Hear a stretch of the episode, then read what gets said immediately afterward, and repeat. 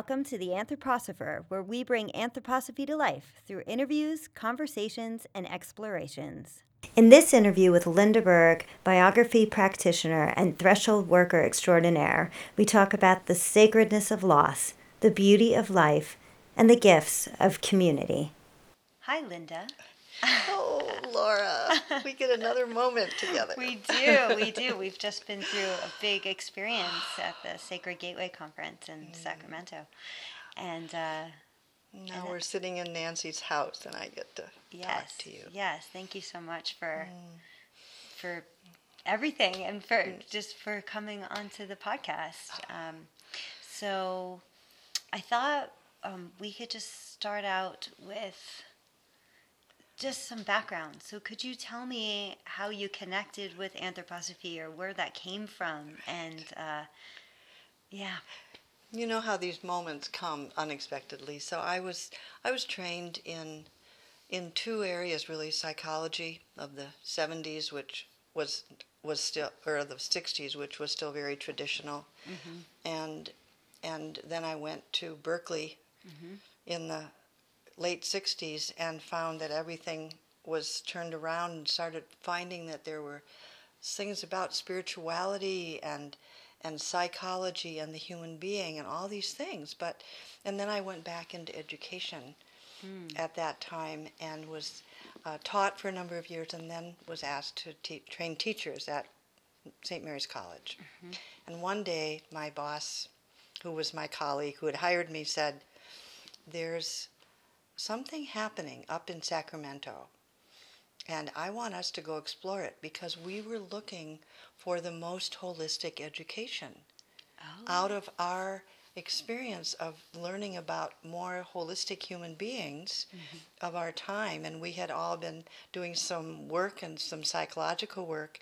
And so we went and visited the Sacramento Waldorf School and that that was my introduction. Wow. And so it was through my passion for children being educated and seen mm. for who they were and all of a sudden I see that there's a whole system that is like I couldn't even name or even the description all the details of which I would never have imagined right. is already alive and living and happening. And so it changed our life. And so I'm simultaneously teaching teachers, and I'm going to Rudolf Steiner training to become a kindergarten teacher. So I oh, because oh, I had to become the student. Right. And I started studying eurythmy because ah. my body wanted to understand and I started reading the verses and finding the way inside of what's behind this mm-hmm. and that mm. this spiritual human being mm-hmm. is the basis mm-hmm. of this. And then my colleague did the next thing. She went to Emerson and studied biography, mm. which is this way of looking now not only at the first 21 years, mm-hmm. but at the whole development of the human being. The whole lifespan. The whole lifespan, the whole human lifespan. And she came back. And so then I started doing that work with her. Wow. And it all began then in my own experience of my own life, mm-hmm. opening up through looking at these phases of, of this. So, so the introduction was really like a parallel train to my education in psychology, but it was a spiritual yes. awareness. Right. That it was like, you know, like when you see something, you've always known it. Yeah. But you didn't know you knew it. So, totally. so began, you know, the journey. Wow. And, uh, I love how you were teaching and being taught at the same time. That was what what a nice flow. Because I'm sure those those people in your class were oh. getting uh, this. You know, were you, were you yeah, teaching adults or? I was no, I was training master's level yeah, uh, teachers and going right. into their classrooms right. and and yeah, wow. and then I I started. You know, I had the watercolor art came in and we started having color come into our journals that we had students keeping wow. and i started changing the way that we had their expressions and wow. and so it was just like it's you know I think that's what teaching really is that is that you become a student anyway Yeah. and so Totally. it, it was happening at the same time That's so great. Yeah. That's so great. So, and then I went from being, um, you know, a teacher of people in in the master's program to moving to Minnesota and being a kindergarten Waldorf teacher. Aw. So, and I figured out there wasn't a lot of difference. Mhm. We're all. It, it's like Right. it was like, but then I got to be in kindergarten. Yeah. So then I got to learn from being in kindergarten How the nice. things that I probably never Mm-hmm. had received in my own life. So the baking of bread, the the the rhythms of the day, the Mm-hmm. colors. I wore the colors of the day. The very simple things that Yeah. aren't so simple. No, they're so special if you've never know? been around them. Right. You think, what do you mean there's a color of the day? And I got mean? to and I sang my I sang through the whole day. I got to Aw. sing to my children all day long. Aw. And and the stories I got to I had to learn to memorize stories. And it was like then the stories were inside of me. And Yeah. so it was like you know, my training really happened when I was teaching almost Yeah. more than when I was in the training. Yes. It happened because it was every day, all day and you know, and then life went on and I went into some there's many complicated things, but um, yeah, then I I went on and worked with um, uh, abused and neglected and children from lots of circumstances, and took the Waldorf understandings into working so that we could heal them before they were seven. so my so- intention was to work with the children under seven who had been through these things because I knew that if we could heal them during before they turned seven, that there would be a better chance Wow. for them to be whole in their life. So, um, so Yeah. that became, you know, a part of, of my work. But I was still working at the Waldorf school, uh, uh, sort of on the side, Yeah. teaching and and doing things, and Hmm. and so that that was, you know, all these life giving things of the of anthroposophy, and deepening the reading and the understanding of the spirit. And then I think, you know, the big event happened in my life where um, my, first of all, my husband passed away, and very suddenly. Mm. And I had heard, but never experienced, a home vigil. I'd never, and my parents had died suddenly two years before Mm-hmm. and I had seen them in body bags and in Ooh. places, and I, something in me said, if this ever happens, I will find another way. Mm-hmm. And then somehow somebody just told me about it, and when he died suddenly, I said, we're going to have a home, whatever that is. Right. And Home, whatever that is. We're going to do that, and we're going to find out. And so we, we, we learned through the doing of it that we could do it.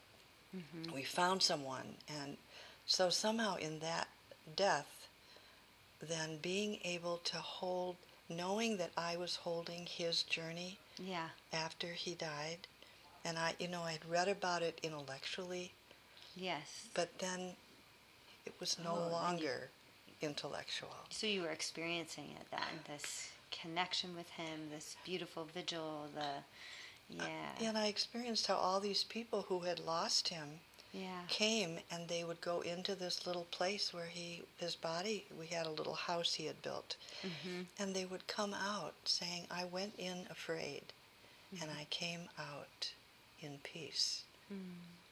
what is that about Right. then they all wanted to understand something so we were all kind of learning through the invisible through the impossible challenge of losing someone in his mid 50s in our community Wow. finding peace in that moment. Mhm. And so, and my daughter, 16, was able to go in, even finally after three days, Right. and sit with him and sing to him and say goodbye to him. So these, I am so blessed that somewhere there was an anthroposophist who somehow I had heard something from that I can't remember that the seed had been planted. Right. And so maybe the reason for doing this conference t- this Yeah, last right, weekend is right. that somebody planted that seed for me. Yeah. And so I wanted to plant that seed so for great. other people. And then some people know the story, but a, a year later, my daughter and her best friend um, died in an accident, accident, car accident instantly, and I was in the car. Mm. And so there was, and it was a thousand miles from my home, and yet there was community, there was love, Mm. there was care of her body, of their bodies, and of me, and of the whole community and all the students. In a way, again, I was trained by other people's love for my child who was gone Wow. and they came to see me in the hospital and so this whole journey began Mm-hmm. of this passage is sacred no matter the circumstance and that if there's a community then that's what's needed Right. and so I think that then became the training of okay, we need to create more of this community in my town where I am. So it all started to build after that, as well as healing the grief. Mm-hmm. And then I had an experience again. Somehow, my pathway during my life has been that I have an experience that validates something that then I read later. Uh-huh, Sort of okay, something like gotcha, that. Gotcha. So I had this experience of there were beings with me in the hospital. When And you were after I- the car At, accident. I'm in the ICU. My head's as big as a baseball, as a basketball. They tell me, wow. and I've had a 22-hour surgery, and Oh. I'm having vi- visions of these beings with light streaming to me oh my goodness. and holding me in this deepest of peace. wow. And there's even these words that I'm telling to everyone who comes in the room that aren't my own. They can't be my own words. I'm just a mother who lost her daughter. Love is greater than loss. Oh my goodness. And you were saying this? Uh, these This is words, and I you? could hardly speak anything else. And so, Oh my what is goodness. that? You know, it was my near life experience. That's what I call it. So, Wow. so then, if if I ever had any question about how there is something larger, Yeah. you know, with me, yeah. um, that was it was answered those- there, yes. One of those moments. And and that's where I wanted. I meant, see, my part of my storytelling then shifted because I wanted to say, have you ever had a time? Was there ever a moment when something was larger than you mm-hmm. and you realized that? Mm-hmm. Right. And you're asking me I'm that. asking you to just Yeah. sense was there, because this was not something I was meditating or asked for, Mhm. was one of those things that was given. yeah.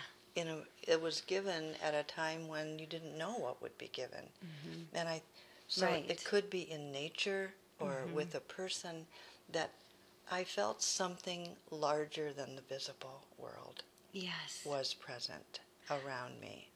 Yes. So, in And- my biography moment, I want to ask you. Yeah. You Well, know? can you? Um, I want to answer. Yeah, okay, And good. but I want to ask you about um, this idea of the question. But maybe I should answer Right. your question Right. first. Um, and I think you know when I tr- when I think about people that are maybe we'll say they're atheist or they're agnostic, and I think you know here I am talking about the spiritual world all the time and my own spirituality and everybody's spirituality. I think how can I explain this? And I think in the question you just asked, there's this explanation of that it's something not visible that you still feel so strongly, um, or hear or perceive. And love, I think, is one of those things. And I think almost everybody, atheist, agnostic, you know, Jewish, Buddhist, Christian, can relate to this idea of love being something that's invisible in a way. It's this Yes. invisible force. But yeah, I mean, I have had that experience, I think, multiple times. Um, you know, in nature with my family. Um, but I think in times of sorrow, it can come, and and I've I've had that experience. Um, hmm, where I was in a lot of pain because someone in my family was dying, and um, you know, I felt like this this energy, I guess you could say a being, some people say an angel, came and basically said, Put this, put your worry in my book. And then they, they, I did. This is like right before falling asleep when I think some of these things come when you're, so probably you're in the hospital, you're in Yeah. that state most of the time. Yeah. And, uh, I, I put it in there and then I fell asleep and I was able to sleep. And um, of course, then, you know, it was it was the early 2000s, so I went to Barnes and Noble and I was trying to figure out what was this thing I saw. And is there an angel with a book? Um, of course there is, but um, anyway, uh, so that that's what I did with it. I kind of intellectualized it. Um, tried to find out there- more, but but but that was bigger than me, and it was a way. I had tried everything else to get my pain to go, you know, just to fa- just to fall asleep. Um, you know, talking to people, reading books, categorizing things, running, uh, you know, everything, and and mm-hmm. nothing worked except this spiritual encounter that I mm. had. Mm. So that was that was really beautiful. Yeah. I don't know if that answers your Yes, it- question. well, I, I think it's a human moment that most of us have had, and so those moments for me are confirming Mm-hmm. what Steiner brought to us in such a huge and larger way. Mm-hmm. Um, and I think it's sometimes some people come to things through the ideas Yeah. you know, and sure. that they come to Steiner and they understand the ideas, and then it changes their life. Right. And I think for some whatever reason, Mm-hmm. that mine, a lot of my starts with something that happens to me, Right. and it's like there's Oh. something here.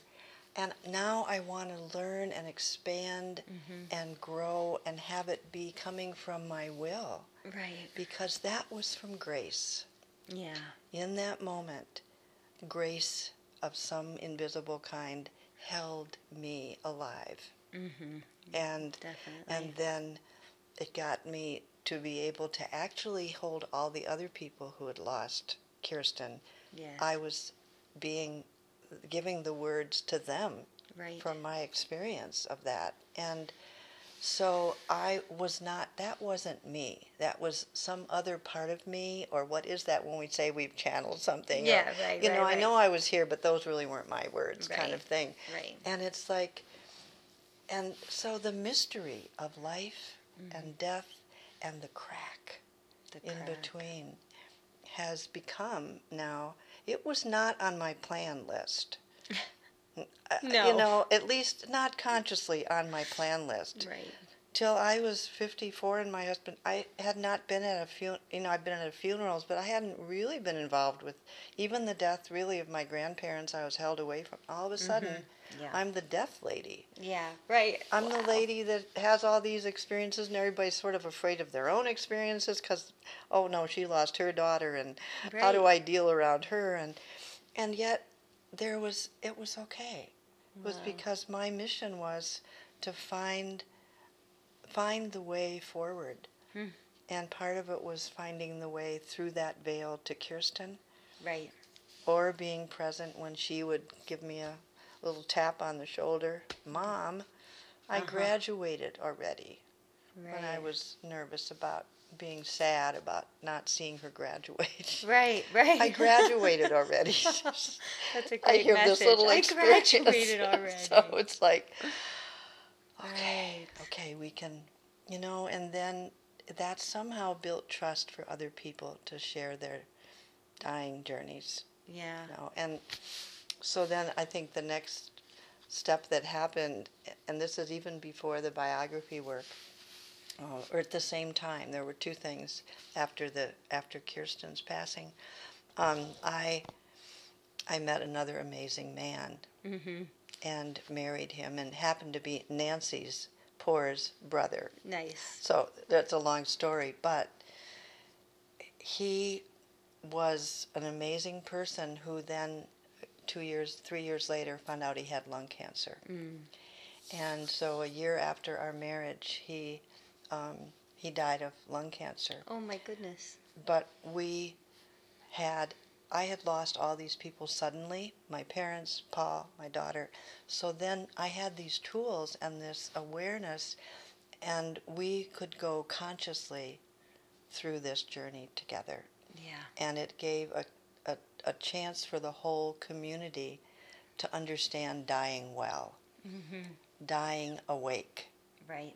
and being open to fear, Yeah. being open to compassion, being open to confusion, and having the conversation of Jack's openness to this and my our openness as a as you know as a couple in our home, people coming and singing to him, and all these things happened. And I thought maybe then part of my destiny became being able to be part of his conscious dying Right. which he gave to us. And so then after that, you know, I Mhm. did more with the death and dying. People started wanting classes, and you just start. So tell me, what are tell me some of the things you do now? Yeah, well, if there's a family with someone who they want to know, we would like to have a home vigil. Can you help walk our family through it? Because the kids said, I don't want a dead body in my house. Or, you know, that's one family. Right. Or someone says, I have regrets. I still hate my father and I don't want to do that before I die. So then you might be Mm. working consciously with someone. So there's all these different levels. We also educate whole church groups Mm. or religious groups who want to have a whole, a group in their church that will be there for families and they don't have to call us because we train them with the body aftercare work that kind of thing so So so great. whoever calls you know we have classes or someone calls and then we we set up a network where we put out information and have gatherings and tonight one is going on while i'm not here of people telling their stories Mm. about how they were th- how they went through a home vigil and they're sharing it with maybe 50 60 people and then those people from hearing that story so that's part of the group I'm in that will set up these times for educating and through the heart looking at the art about dying or all of those things and so um, so it just depends on what's what's needed Yeah, that's excellent. So you do that for for groups, any church group, any group, Any- any, or any community, person. any person, any person in our town Right. or whoever calls us you right. know that that's kind of thing amazing. Yeah. Yeah. So then it's it's carried by other groups then too. Right. That's so Right, that's the wish. Yeah, that's the wish. And it's not only anthroposophic. Our Right, group exactly. is multi. We have um, a pagan, a Lutheran, a Catholic, uh, an, a spiritual people, and Yeah. you know, so like it's like the it's like people who feel the passion to meet this this sacred gateway Mhm. with love, care, and consciousness. Yes. A conscious living, conscious dying. Being prepared, doing advanced, we have classes on advanced directives. Mhm. And then we have ones on making the conversation with your with your family and doing practices and finding ways to or you know, I, I don't know what to say. Can you come and talk to my family with me? I'm afraid to do it on my own. So right. it's like making it less fearful. And so Beautiful. so that's that part of my work. What great work. Yeah. and what a, an interesting path towards it. Yeah. yes. So I thought I'd ask you um, just an, another question about something you did at the the conference, and that's you had people turn and talk to each other. Maybe we can end with this. Um, can you talk about this importance of sharing? And you know, we we did Yes. this. You just you just asked me Right. a question, Right. And I think questions can change people's lives, but um, this sharing can too. So can you just Yes. talk about that for a so, moment? So I the other thing that when I got trained in this biography work now I'm what they call a biography worker or Mhm. a facilitator Mhm. and what I know is that when your story and my story meet there's there's something that happens when there's a sacred container of trust, confidentiality, and equal time so that that I know that you're going to speak and I'm going to listen and I'm going to speak and you're going to listen. That there's something that we don't do that very often. Mm-mm. mostly we're trying to figure out what I'm going to say next or oh that reminds me of this. And that's good. That's normal conversation. But this sacred conversation we're finding develops a kind of inner um, interest in the other and that it's also reflection of my own life. While you're sitting reflecting and you do this well see you ask me questions and so i'm reflecting on my life.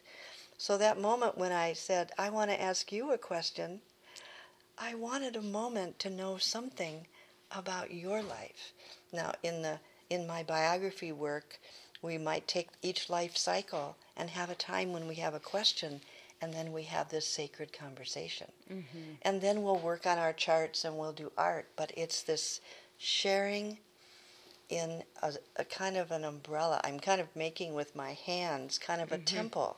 Yeah. There's a temple with two or three, where two or three are gathered, said mm-hmm. the Christ, I am here. Mm-hmm. And I feel this, and it. I have watched it change people's lives. In my experience this weekend, I had at least I had at least ten or fifteen people come up to me and tell me how important having the same partner for three minutes right. each, six minutes of time, um, over three times over the conference, was maybe the most important thing that they did the whole conference. Wow. And that was because they were heard unconditionally for three minutes, three times. Right. That's only nine minutes. Nine minutes. and that's and look at that. Look at right. the impact of nine minutes. Right. I, with I, one person, you know, over a couple days. Right. It's, right. It's a, I would like to do that with, you know, my husband. right. Exa- you know, I had a I had a class where someone said, "You know that in nine minutes you know more about me than my husband." Oh my goodness.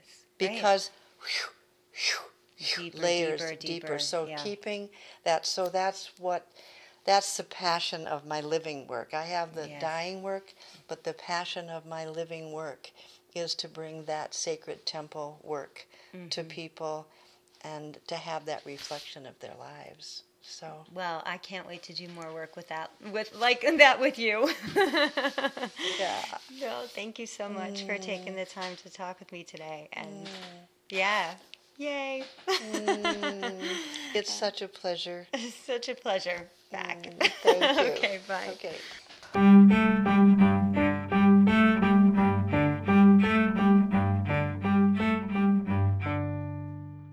Thanks for joining us today on the Anthroposopher. Stay tuned for our next episode.